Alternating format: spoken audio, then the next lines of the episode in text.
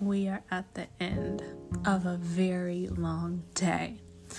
Y'all, this day has been hard work and labor throughout it. So, hallelujah.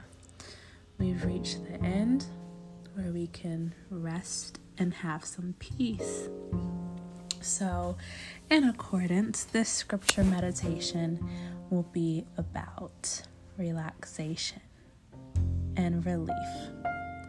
Let's start with Colossians 3 23 through 24. Whatever you do, work heartedly, as for Elohim and not for men, knowing that from Elohim you will receive the inheritance as your reward. You are serving Elohim. Philippians 2 14 15.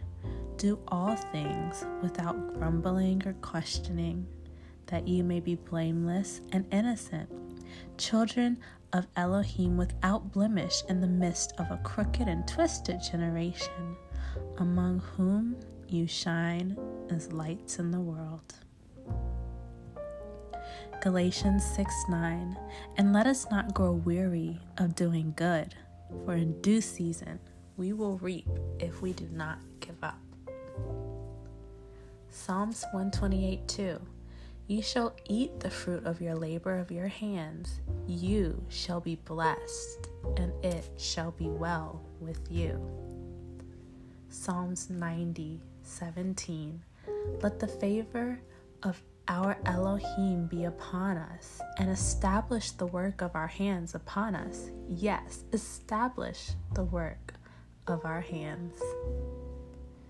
Romans 12:11 Don't be slothful in zeal, be fervent in spirit. Serve the Most High. 2 Timothy 4:7 I have fought the good fight. I have finished the race. I have kept the faith. 1 Corinthians 10:31 So whether you eat or drink or whatever you do, do it all to the glory of Elohim.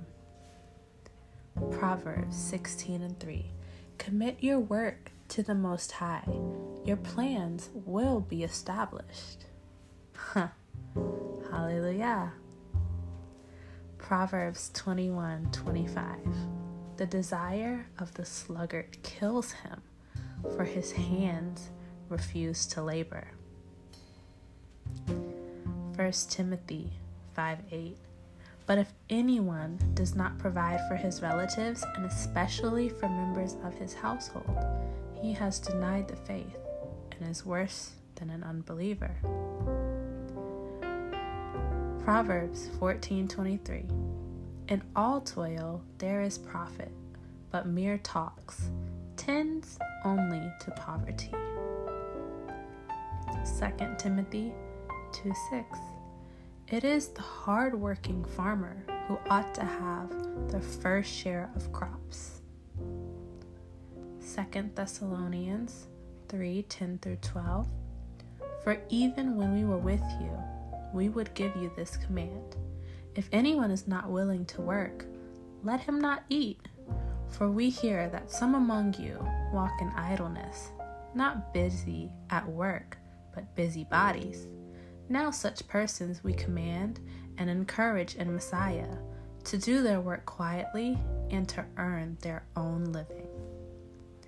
Philippians 4:13 I can do all things through him who strengthens me. So, at the end of this very long day, looking back over all of the things that we have achieved, let's remember to relax and rest and know that as the next day approaches, we can do all things through Him who gives us strength.